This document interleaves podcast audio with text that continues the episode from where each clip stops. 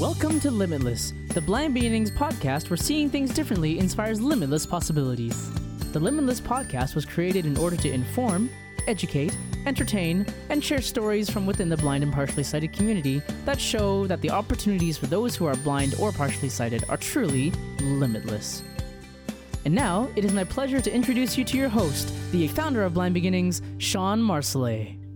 Welcome back to Limitless, the Blind Beginnings podcast. I'm your host, Shawn Marsolais. Thank you for listening and thank you for joining us today. We are talking about cooking when you're blind, and I have two co hosts with me, Keisha and Colby. Welcome back to the podcast, ladies. Hello. Hello. Hello. Uh, thank you for joining me. So I thought, uh, I think that people have a lot of questions about how do you navigate cooking. Uh, and I think it's an important topic for us to talk about starting, you know, even with like getting the food from the store. so we're going to dive into all of that in a moment, but maybe before we start, maybe we could bo- we could all introduce ourselves and just share like what is your level of experience with cooking? Are you a beginner? Are you an intermediate level? Are you an expert? Uh, are you a chef? You know, where are we at? Uh, so I gotta own up. I've probably maybe already confessed this at some point. Not a super huge fan of cooking myself. Um, I mean, I have lived independently for you know multiple years at a time at at times in my life and not died. So survived, fed myself. Um, I know how to make some things. I, I know how to cook basic stuff, but yeah, I, I don't really enjoy it. And I'm really grateful to have a husband who likes to cook. So I would call myself like more than a beginner, but I don't know, not not an amazing cook, somewhere in the middle there. I would say that I don't think I'm a beginner, but I'm definitely not like where I was before. I can make some basic things, I would say. And I'm lucky because people in my house will cook for me. So it's not like I really have to do it right now. Yeah. So I would say I'm a pretty good cook. Sometimes I make a, a, meal and it is just like unreal. And sometimes I make a meal and I just can't believe what garbage I just produced. Um, so, uh, but usually it's it's a it's a pretty good meal and not not too not amazing, not bad. It's just it's nice. It is yummy. Um, and I have uh, recently discovered that I like in probably in the last year or two um, just how much I love to cook for like a group. Like I, I'm really enjoying. Like I, I love cooking for like you know my family. Um, so you know that used to mean roommates. Now it means my boyfriend and um, or whoever, whatever uh, friends or family we can bring home who want to eat some dinner. I I have way more motivation to cook for um, the group than I do to cook for just myself. and I just uh, yeah, I love to I love to bring food to the table and uh, observe them enjoying it. That is so interesting because I am the total opposite. And one of the reasons that I don't cook is because my husband is such a good cook that I feel like, well, anything I make is going to be, you know, like my tuna casserole compared to his butter chicken from scratch is like, how do you, you know, it's embarrassing. I feel intimidated. And cooking for other people that aren't my family, whew, like that's like high level anxiety for me. So, uh, I'm impressed that like it's interesting that's your motivation where I'm like if it's just me yeah I'll cook something cuz the stakes are low. If I don't like it who cares? You hmm. know? Yeah. Yeah. I, f- I feel like it's hard to cook for one or p- two people and it's easier to cook like more food than less food. I don't know mm. why. Yeah. That might, yeah that might be true. I feel like then there's leftovers if it's mm-hmm. like I just yes. will cook for more people and eat it for more days or more meals and those are meals I don't have to cook again. yeah, me as well. Yeah. And I don't know like for me like the whole the whole process of cooking like if I'm cooking just for myself it, it reeks of effort. I'm just like oh yeah, I'm just going to eat my veggies and hummus. Like I'm going to do this. Like sometimes I'll big meal. And usually I, I go to bed feeling healthier and better when I cook myself a big meal. But I was like, oh, that was a that was a big process. But when I'm like cooking for people and I'm imagining, I'm like, oh, you know, um, so and so is gonna ha- taste this. I can't wait to hear what they say. Like, I just can't. I'm so excited to fill their bellies. Like, this is gonna be awesome. Wow. So you're pretty confident that what you're making they're Well, going to enjoy. I don't know that I'm confident about because I've definitely finished a meal and been brought into my roommates and been like, "Good luck, fellas." But um, but for the most part, I, I feel pretty pretty stoked, and and often I'll take a few more like culinary risks if I'm gonna feed some more people because I'm like, oh, let's let's try a new recipe that maybe they'll enjoy it. oh, you'd actually try a new recipe on other people? Yeah. Oh, that's like I would do that too. really oh, so brave, you guys. So brave. Okay. So let's let's talk about grocery shopping first. Got to get those that food home and into the Mhm. kitchen. So, um how do you guys go about getting your groceries or do you? So I've done it a number of different ways since I've been living on my own. Um, I have gone to the grocery store and gone up to the customer service desk, you know, list in hand, and asked them to help me find the things, and they would just walk with me, and we would go to the different aisles and get things. Um, I have gone with my friends or like my uh, like my partner or family members and done it that way. Um, I've also in the past couple of years been a big old fan of uh, on grocery orders like Instacart. Mhm. Um, but now the the place where I'm currently living, the, it's a smaller community, so can't do that anymore. So got to go back to relying on other people a bit more. Slash, um, if I could find like if I could figure out my way around a grocery store, that'd be great. But it's just um, it's very time consuming. I find. Yeah, you know, I'd be like pulling out an app. What's this can? What's this can? yeah it would take a long time like it's it's certainly doable but i definitely have a lot of other things to do in a day Mm-hmm. yeah Colby, have you done grocery shopping? Yeah, so I've done a couple different things. So I've gone with people, family members to the store. I've also done some ordering, and I have also gone to a grocery store and asked them to come with me, and um, we go around like Keisha said. Yeah, I think mostly I I did the bring the list thing and I I I did do a few like grocery orders and there's always something that ends up in your order, at least in my experience that I didn't order or like they'll substitute because they didn't have that other thing so they throw this other thing in instead, which can really throw you off if you don't know what it is. Um, but I do think the benefit of like taking a list is that uh there's no impulse buying.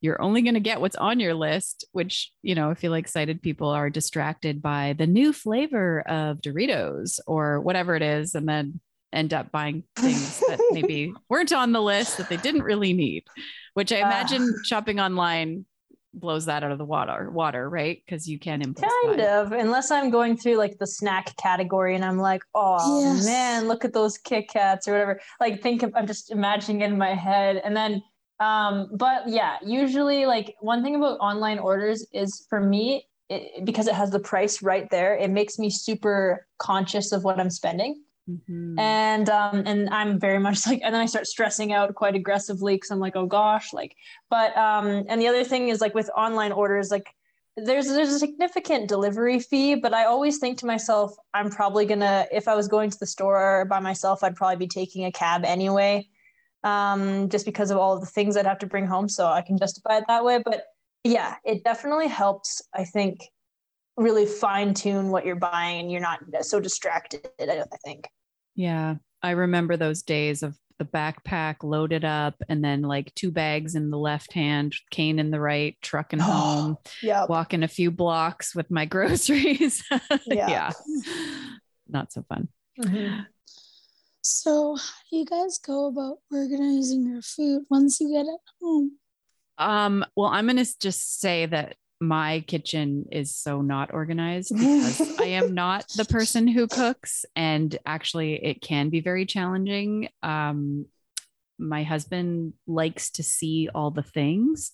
So he tends to leave things on the counter or have like a whole bunch of bottles of things all across the top of the stovetop. Um, or it, I don't know, like everything's just kind of spread everywhere. So it could be anywhere. So I don't have good systems. I, I definitely did things differently when I lived alone. But uh, Keisha, how do you organize things? Yeah, I'm not the most organized either. Um, that being said, things do have their own cupboard they do have their own spot um, and like if i went grocery shopping and i felt the boxes and the cans and you know i know what they all feel like and stuff i i pretty i usually remember like what it was later although some like cans often look the same so then i i'm often using like an ocr um, like the app that i'm using right these days is called voice dream scanner and so I'll just like take basically take a picture and then my phone will tell me what the label says. But then sometimes it's a case of like, especially with cans, like rotating, rotating, rotating yes. until you find the right label. Yes. And um, that can be very frustrating. Um, but I'm uh, when somebody's home, like I can ask them. Um, but I was living alone for quite a while, so I was it was just me trying to figure it out. And sometimes these days I'm just stubborn, so I like to figure it out. Um, but definitely like one time I taught well, I taught one of my my friends um, Braille, and she's sighted, and uh, one thing she knew I really wanted was Braille labels on things, but I just never had time. And she was kind of living on my couch for a while, and I, I, I didn't expect rent from her because she was a buddy of mine. And uh, so, as one of the things to contribute back to the household, she brailled a bunch of my stuff and i just couldn't believe what a difference it made and i was like i wish i was had more time to do this because this is so awesome like reaching into the spice cupboard and knowing what the spice is um, but yeah i mean i do try to put things back in the same spot um, and yeah ocr is my best friend and uh, and you know some some things like some baking things you know putting them in like a container um, and that sort of thing is really helpful I used to use elastics around cans. So I'd have like the, I don't know, Ooh. the mushroom soup would have one elastic and the other kind might have two, and another kind, tomato soup had no elastics. And, you know, tuna cans feel different. Like, mm-hmm. but because I don't cook, sometimes those cans yeah. would be in the cupboard for a while and the mm-hmm. elastics would sometimes snap. And so I'd go in to reach for oh. something and there was just little piles of old elastic. and I had no idea what can was what. And I did, I remember once thinking it was mushroom soup, but it was mushrooms just floating in the water, you know, and dumped it in to make casserole. Not quite the same. Oh, yeah. No. Lots of mishaps in my life in the kitchen. Yeah. Are there special tools or gadgets you have purchased?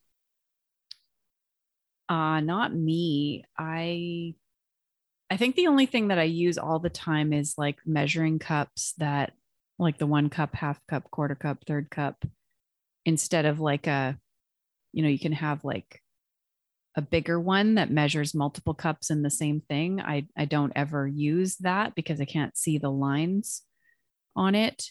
Mm-hmm. And um, I guess my other favorite thing, because I mean, there's minimal things because I don't do things in the kitchen much, but is the cheese grater from IKEA that has is like a bowl and you put the grater on top. So the grated cheese just falls into the bowl and then it comes with this lid. So you can take the grater off and put a lid on and put it in the fridge if you don't use all the cheese. Ooh, I just think it's the best invention ever. It has nothing to do with blindness. Well, it does in a way because the cheese grates into the bowl. So you don't have to like hold it over a plate or, you know, whatever. It, it's pretty great. Sounds really wow. Cool. That's awesome. Um, I think for me, like, actually, my kitchen right now is not tremendously like blindified at the moment. Um, but that's mainly for for a few reasons. I mean, um, first of all, I just haven't taken a lot of time to do braille labeling, but I would love to have the time. It's just, it just, you know, it's kind of always falls back on the list. And the other thing is, um, a lot of specifically made blind equipment is like, um, or like adaptive equipment is expensive. So it's kind of like a case of making it at home or that kind of thing. I, I, that's my experience, but I would love recommendations if y'all found like nice deals and stuff Um, but I will say, like, whenever I've had uh, braille labeled cups, cup measuring cups, I love those. Um, those are super handy. Um, and another one that I love is I don't have one right now, but I would love one. Uh, if anyone's listening, uh, family, Christmas present. Uh, no, it's like you can also take that out, Rob. Um, anyway, uh, my grandma has this cutting board that like you cut things up and it's flat and then you can flip up the sides and pour it into the bowl or into the pan or whatever and it's like it keeps all the veggies and stuff on there. Oh. and i was i that's love it. it's super handy. And i think you can buy them at, at probably any kitchen store but i just i found that super cool. Um and then for me like i guess it's not really gadgets but uh, i i sticker up i sticker up my my appliances probably get Mhm. into that a bit later um and then and then in terms of gadgets like like i said earlier the app that i use on my phone voice Dream scanner has been it's free and it's been a great little piece of assistive tech that I use for a lot of my daily tasks. Um, so yeah, I'd say those are some of my favorite things. Do you have either of you used uh, the Instapot? No, No. Okay, because like, of course, I bought the wrong one. Um, but there's Mhm. one that you can connect to your smartphone and control the settings and stuff on your phone, which sounds pretty cool. But That I do have to give a little bit of a like, it's not instant. You still have to cook. Oh it's not and it's not even like throw all the ingredients in the pot and walk away. It's like no no saute this and that and then add that and then add mm-hmm. this. It just makes the cooking part faster. It doesn't make the like the preparing part any easier. So i feel like that's a bit of misguided advertising for the instapot. So for your like, are you imagining like an Instapot being like, so you're making a stew, you put the big slab of meat, the onion, the carrot, all of it goes into the pot. Then the robot who lives inside of it. does yes that is what I'm looking for. Exactly. In fact, if the robot could just put all the ingredients in as well, even better. I, it'll get there, Shawn. Maybe. I think I just need to hire a chef. But yeah. Uh, the dream. So, how do you navigate touchscreen to devices? Yes, I want to speak to this. So, uh, I actually just moved, and um, ev- well, most most of the kitchen appliances are quite touch screeny. Uh, um, that being said, like our stove right now is a combination of like touchscreen and dial. Um, love me some good old dial stoves. Those Mhm. make me super happy yes. super easy to label and pay attention to the indicators. Um, the touchscreen ones are really annoying. So I uh, basically I had us um, like my partner showed me where the touch like the buttons were for on for the oven and like off and you know the up and down arrows and that sort of thing and and we just put some stickers on there like some tactile stickers that's kind of what i use and they just you have to push a little bit harder but not not by much um, so it doesn't do any damage or anything. And then um, that's kind of how we, we navigate that. It's the same thing with the microwave just tactile stickers for for that. And then um, for me the other thing like a lot of people have asked me in the past is like when you have a flat top stove how can you tell like where the burner is? This. Yeah, and um, I've lived in in homes that have had both the you know good old um, burner tops and also the flat. I currently have a flat top stove. Uh, luckily, that's what I learned to cook on when I was a, a kid, uh, like a teenager and a kid. Um, and I mean, I just I just turn on the burner I want on and kind of like hover my hand over it and just feel Yes. the heat emanating, and then you know adjust the pot or pan accordingly. But um, also when the stove is off you can also kind of feel like if you feel very carefully there's like kind of an outline to the burner Mhm. like the the inside of the burner is kind of smooth and the outside has like a slight ripple that kind of shows you that it's that it's the outside so anyway john what do you think Yeah, same. That's totally. I have a flat top stove and I can feel the elements, but it, it's harder once the element is turned on. You know, back in the day, in the olden days when stoves had when you cooked over a fire. No, not, not that far back. when they had their elements protruding, I don't know how you say it. Um, I was taught to use like a wooden spoon and and kind of Yes. use it to trace around the outside of the Mhm. pot to make sure that it was centered on the element. Oh, Um, yeah, but now that. that's that doesn't work with the flat top. So it's really just sort of push it over if the heat feels like it's coming out more on one side than the other. And you kind of just learn where to position your pot, like almost like a kinesthetic memory of where it should go. Mhm. So I don't find it a problem. And it's a it's so nice to to clean having the Mhm. flat top. Big just time. don't do it before the element has cooled off. Yeah. Yep. good, good little tip. Yep. yes.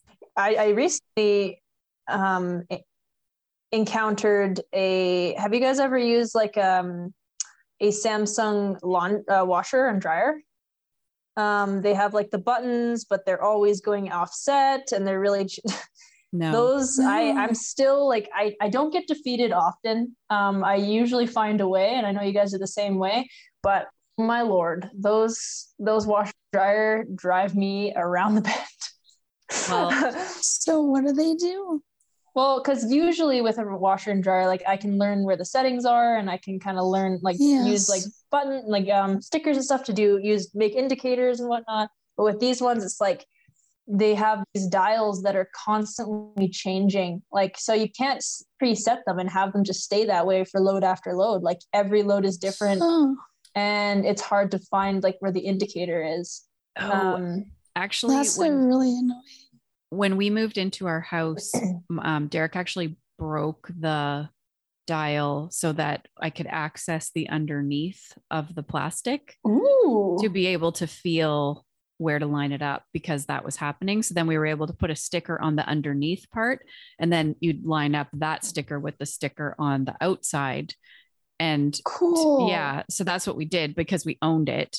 Mhm. And actually, when our washer and dryer died and we had to replace it, it was really funny because everything's touchscreen. And I was like, no, I'm not buying touchscreen. Like, that doesn't work for me. I'm the one that Yeah. does the laundry.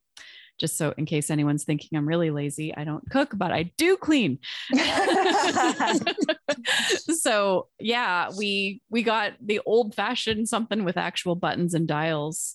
So it's pretty old school, but works great. Thankfully, you can still buy them, and it was cheaper than the touchscreen option. So nice. yeah, for the Yeah. win. Um, well, that's that's a good tip because uh, so that just goes to show everyone that there is always a way.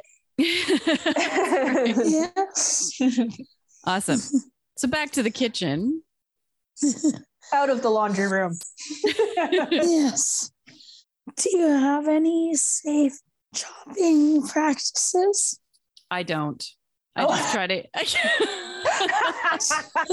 I just do it carefully, keep my fingers out of the way. I don't think anybody, ec- I don't remember being taught how to chop. So I don't know the right way. Like I, I have my left pointer finger on the thing and I'm sliding it along as I chop. So I kind of am measuring how much I want to slice or or chop and just keep mm-hmm. my fingers out of the way. But do you have actual techniques, Keisha? yeah, yeah, kind of. I mean, I I also like when I'm when I'm doing things quick and I'm just doing whatever. I mean, sometimes I'm a little like more cash about things, but I do try to like so I'll I'll you know I'm right-handed, so I'll have the knife in the right hand. Then I will be holding the you know whatever it is in the left hand. So say it's a carrot, and um and similar to Shawn, I do use my finger quite often or um, as a kind of a measuring device, or I will like kind of um, feel like the distance of my blade scraping along the vegetable, and that'll kind of deter- tell, help me determine like the surface area and the amount that I want to cut. But for me, when I'm holding the carrot or whatever it is, I'll I'll try to like curl my index and thumb kind of back a little bit and under. It's um, it, t- it it took me some time to kind of figure out the exact position, but I know like that when I was learning how to cook, and like um, my like parent was like showing me how to do it and whatnot, I was she was very much like, make sure you don't chop your fingers off. And so I was like always like trying to do that. Um, but yeah, so I'll try to like keep her back. Um, and I've, I've always really admired, like I love cooking with people and like, you know, some people can chop so fast and it's like, Mhm. Yes. and and I'm just like, oh, I want to be like that. So I've like I've slowly been trying to like learn how they do that, and it's an it's a it's I mean part of it's their is is like sight, but I I don't I'm like I'm gonna do that anyway, blind or not, and I'm like that's um and I'm like you know I think it's the way it's also the way you angle your blade, and it kind of angles it well at least the way I do it, it kind of angles the blade away from your fingers, which is more is kind of convenient. Um, for that whole thing of not chopping your fingers. Um but yeah i mean just you know make yourself fam- make sure you're familiar with the blades that you're using um just remember they're sharp and um you know don't be you know flailing those fingies about too much and keep them nice and tucked if you can um that's that that's honestly my best like advice Do you have any advice for uh, chopping onions and not crying? Because I don't know about you, but my eyes are so sensitive. Even if someone else Yes. is chopping onions and I'm in the room, it's like painful. and part of that is because um, your tear receptors are also accessible through your nose so um, because i often really? Yep. So I that's why when you cry, you know, um, yeah. snot comes out of your nose. Sorry, guys. Um, fun fact. Um, but um, but that because they're they're connected, right? So um, I- I know for me, I because I don't need my sight to do the chopping anyway. I'll close my eyes um, when I'm chopping onions, or sometimes I'll put some sunnies on, or like uh, I'll borrow so like if I have someone in the house who has safety glasses, I'll use Yeah. those. Actually, my one roommate I lived with, and she's she was she's sighted, and she uh, used safety glasses when she was cutting onions. But um, and she called them her onion glasses. She'd be like, "Where's my onion glasses?"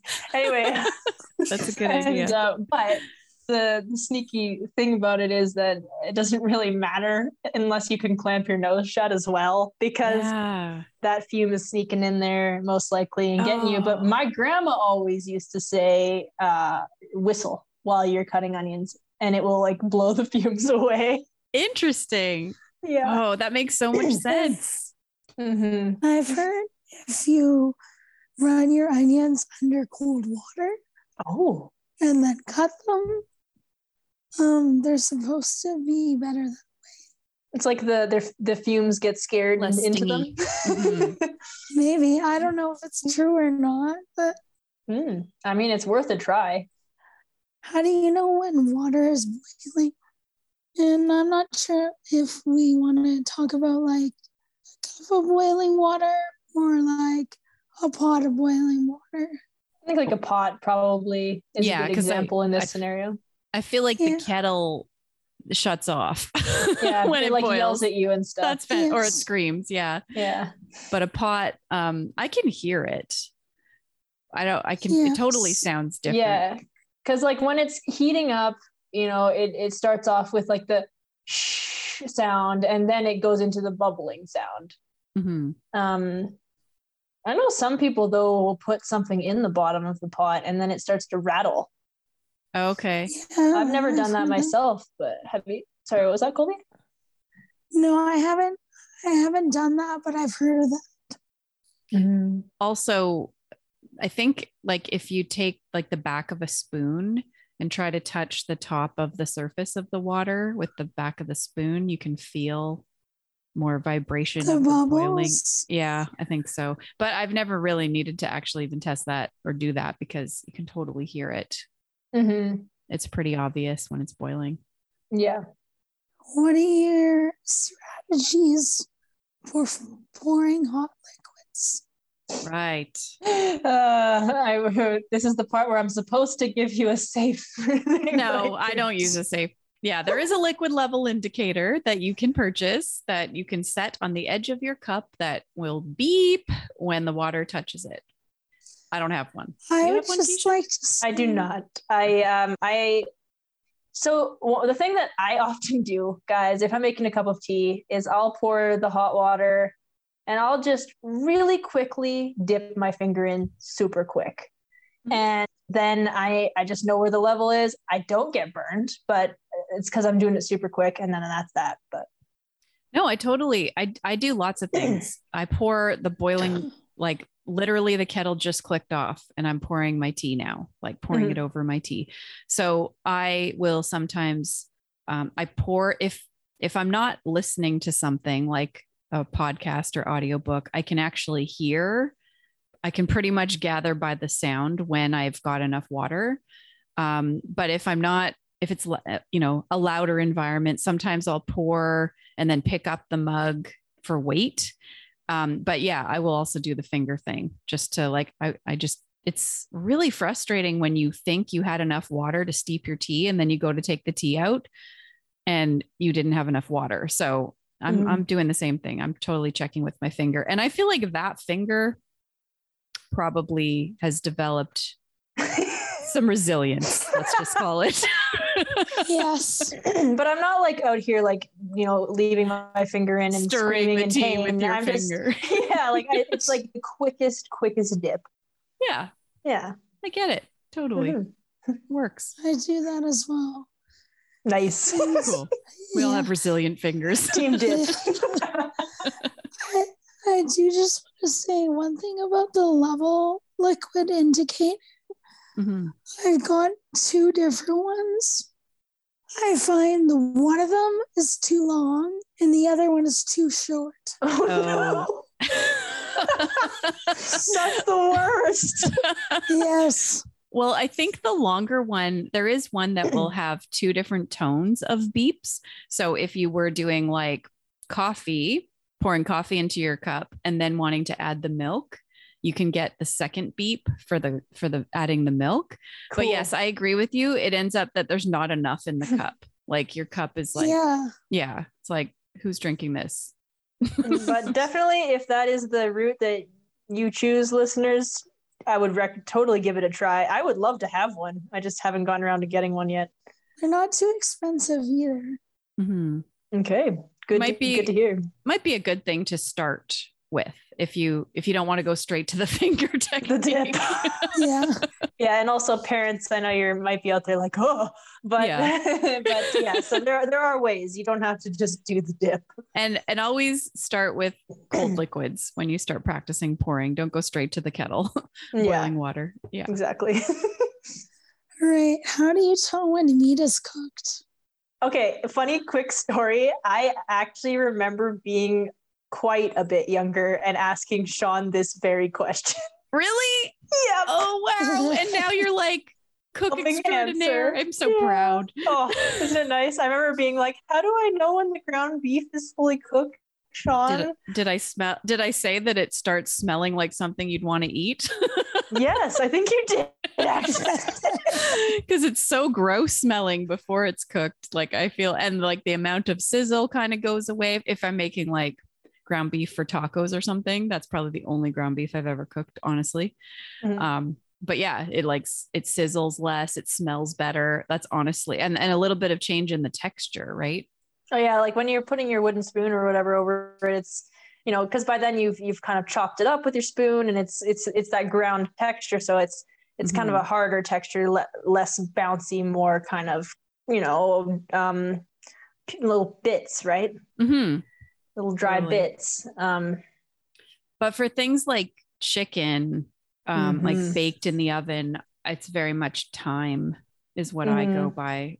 Um, you know, I yeah, just and probably overcook versus undercook because I'm a little paranoid about that. me as I've- well. Yeah. Have you ever? Because I've never like cooked a steak or anything. Have you ever? Have you done that, Keisha? Um, so I've definitely cooked chicken on the stove top, which is a whole like um, you know, it's a whole uh, thing in itself. Um, and I've done pork chops and uh, I think I've done lamb and I've done fish. Uh, I've never done steak, and the reason being is I'm always a little bit scared that I'm not going to cook that enough. I mean, it, it's it's weird with steak though because like a lot of people cook it to a point where it is kind of raw Yeah. um, and it is actually kind of desirable that way. But I just I'm really scared of food poisoning people, and so I am I am of the mind that overcooking is better, but I would rather not overcook my steaks because I actually love medium rare. Mm-hmm. Um, and so I leave that to the to the experts. Um, but one day I would love to learn how to how to cook it. I know one person who was a cook um, tried to explain to me that there's like this finger trick you can do where you like um, hold your hand like and you put your thumb against each finger. And I, I can't remember exactly how it was so don't don't mark my words here guys but it was like if you put your your thumb and your index together and then you feel your palm of your hand it's kind of squishy. That means that's like a rare steak texture. Then you put your if you put your middle and your thumb together then it's like um you know medium rare. If you put your ring finger and your thumb together it's it's you know um well like medium and then pinky and and um, thumb together is well well done but i was like i'm still not risking it. But so for me um, like with chicken yeah my rule of thumb is i would rather cook it too long than not long enough. And i don't burn it um, but yeah like baking in the oven is honestly like the most surefire way in my opinion to make sure it's cooked. Um, but even when i cook it on the stove like i'll just do a little extra time make sure it's good. And if i'm with if there is somebody who is sighted around i'll ask them like is, does it is there any pink bits? Okay we're good to go. But often if i'm alone yeah i'll just go a little extra time. And um and honestly my other philosophy is the smaller that you chop chicken into or meats into the better it's going to cook. So when i'm making stir fries um, meats are cut into smaller pieces so they're more likely to cook fully through Mm-hmm. And they're always the first thing I put into the pan when I'm cooking. And then, the, you know, everything else gets added. And by the time it all like sits and does its thing, it's, it's all ready to roll. Yeah. Um, so the other thing there is, um, just so you guys know what the resources are like, there are talking thermometers. Oh, meat thermometer. I was gonna ask yeah. if you have one. I don't, but one of my aunties actually bought one when I was like uh, a kid and she used to use it all the time even when i wasn't there. Oh that's cool because my husband uses a meat thermometer all the time. And yeah that seems like a surefire way to not sure poison the inside anyone. is good mm. yeah. Yeah. What strategies really helped you when you were learning how to cook? I guess consistency like I didn't learn until I was in university, and I actually did get um, support from the CNIB. I worked with an independent living skills instructor, and so I would go to the CNIB like every two weeks and learn another recipe. I mean, I was living in residence and had to feed myself at that time. So once every two weeks, I had a good meal, but I ate a lot of bagels that year. Um, yeah. So I think just like accountability, like I feel like I need, I need to be forced to do it in order to do it. And the more you do it, the more, the easier it gets and the more comfortable you feel. Yeah.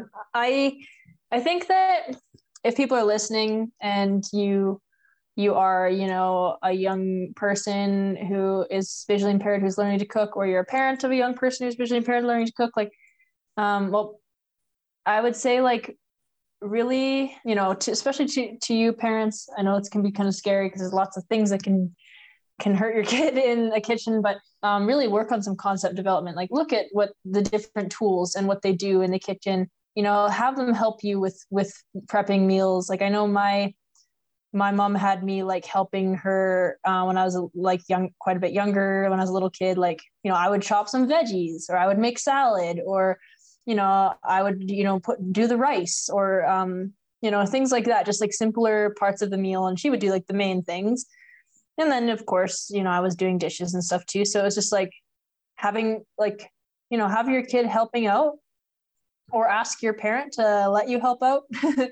Um, or just like you know ask questions. What do these things do? There's still kitchen tools that i'm like what is this? Like what does this do Mm-hmm. Um, and it's actually like a really useful tool still, uh, or, like to other people. I didn't realize until now. And then um, I don't know, like um, if you can get like excited about it, like if you can uh, find recipes that you're kind of excited about and and you know just try. Um, like once once you have your foundational concepts and you know how to do some, you know, use this the instruments and the tools and stuff, like just give it a try and see what you can do. So how do you how do you avoid burning yourself when Um, you use the oven? Yeah, Um. Okay. so, tip one if you're going to be putting something in the oven, check the racks before you before you preheat it so you can feel where they are.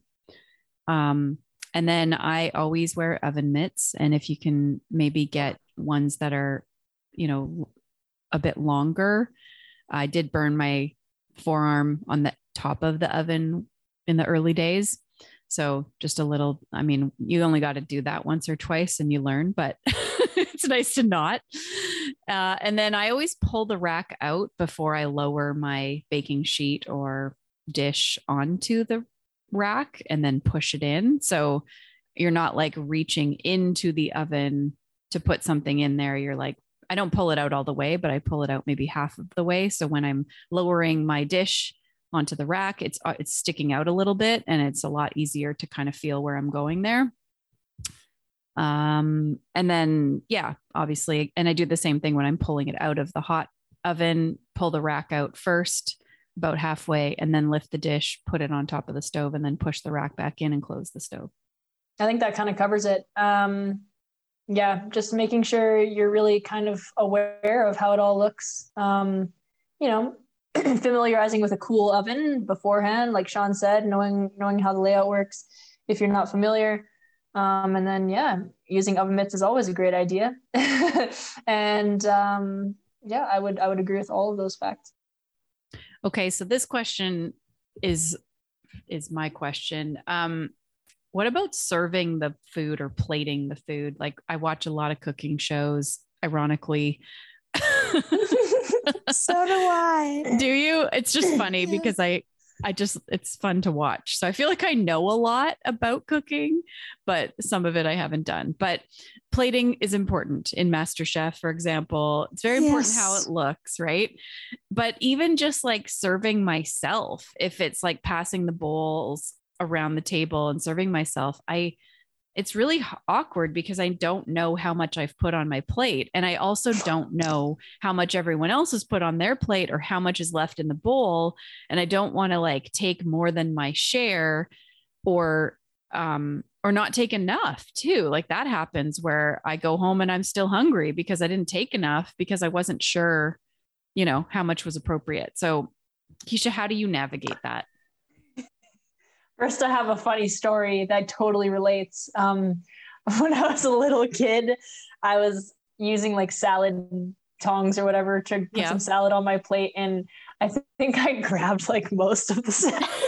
yes. and I remember uh, like one of my family members at the table being like, "Dude, you just took all the salad." Leave some for us, man. yeah, and they were just like not impressed. Um, it was hilarious. Like I think I was pretty like I was pretty embarrassed, but now it's so funny. But um, so how I kind of navigate that uh, is I will often wait until everyone has served.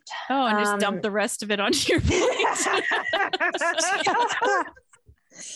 Um, yep. No, uh, no. I just will wait until they're all served because then I know for sure everybody's had some. And then I kind of um, will take the utensil that's in the bowl. So say it's a bowl of veggies, and I'm I use the utensil, and I'm like, okay, this is how much is left. I do a little bit of mental math. It's quite a process.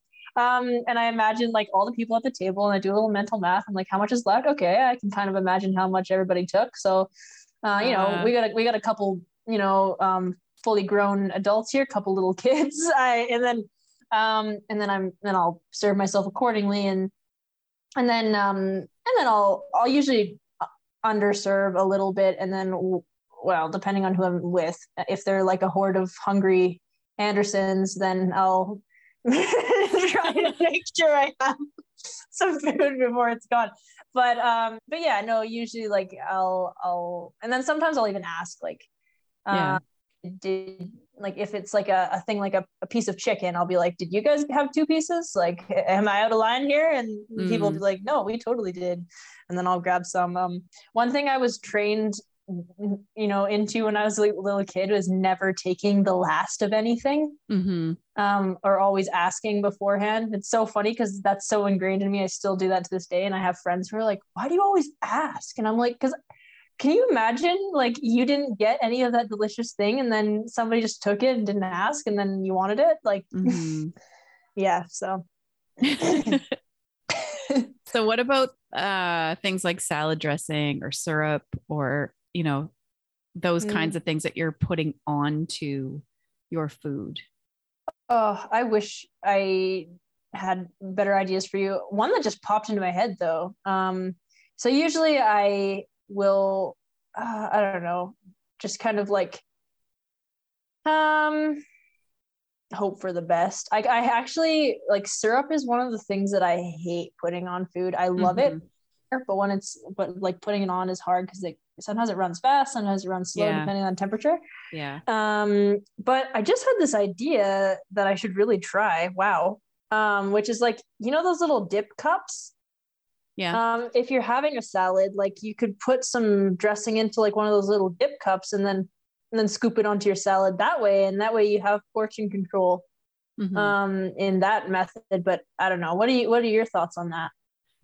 oh i'm very much just ask someone else or go without because it's i mean i will sometimes um not syrup i don't usually do syrup i'll i'll I'll eat my French toast without because it's too you don't want you don't want too much syrup. Like that's Yeah. just not okay. And I can put other things on pancakes like peanut butter or jam or something else It's easier.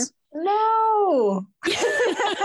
Yes. Yeah, but salad dressing um I don't like a lot of salad dressing and the idea of too much is so blah, that Mm. yeah, I'll I'll just not have any or I'll try like a quick you know sort of like tilt and up and and that's I get what I get and I don't get upset.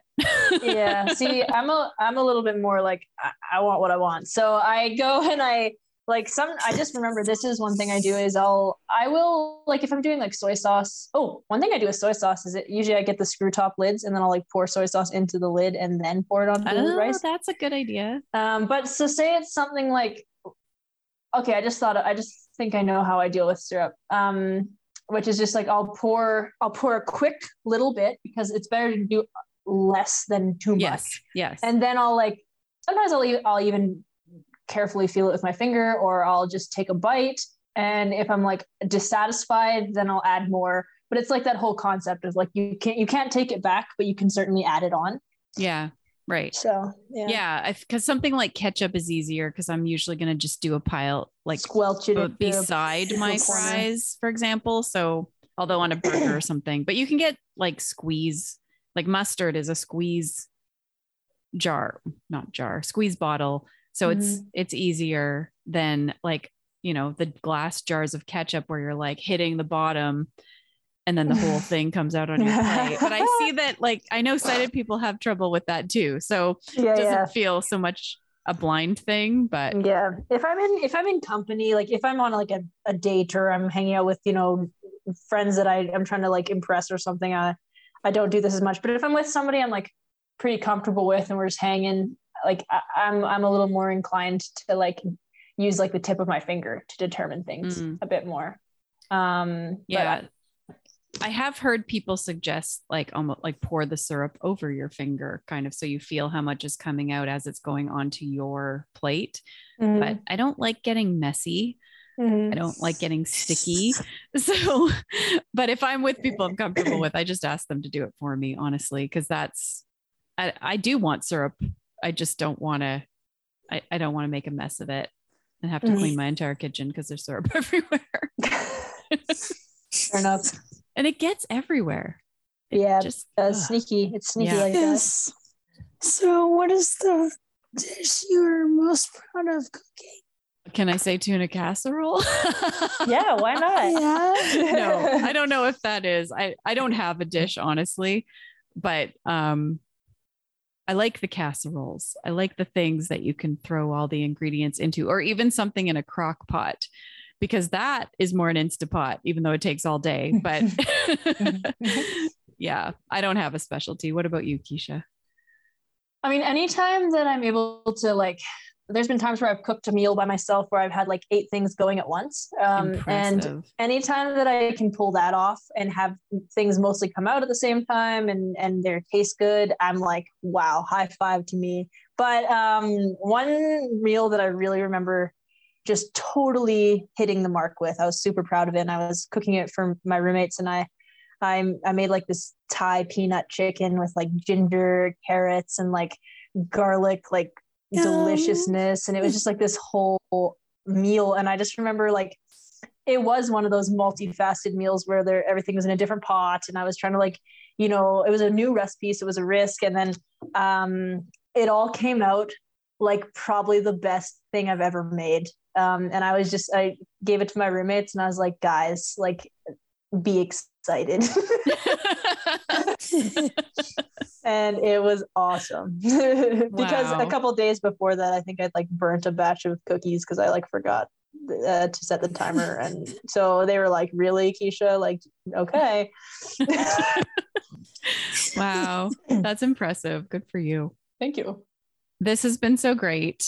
Uh yeah, thanks Colby for all these great questions and thanks Keisha. We needed somebody here who has has some serious experience in the kitchen. Thank you for being here. Yes. thank you guys it's been fun Thank you. You've been listening to Limitless, the Blind Beginnings podcast. If you have a question, a comment, a future topic request, please send us an email to limitless at blindbeginnings.ca. Please share our podcast, like, subscribe, leave us a rating, and join us next time. This podcast has been brought to you by Blind Beginnings, an organization based in Vancouver, Canada, that supports children and youth who are blind or partially sighted, along with their families.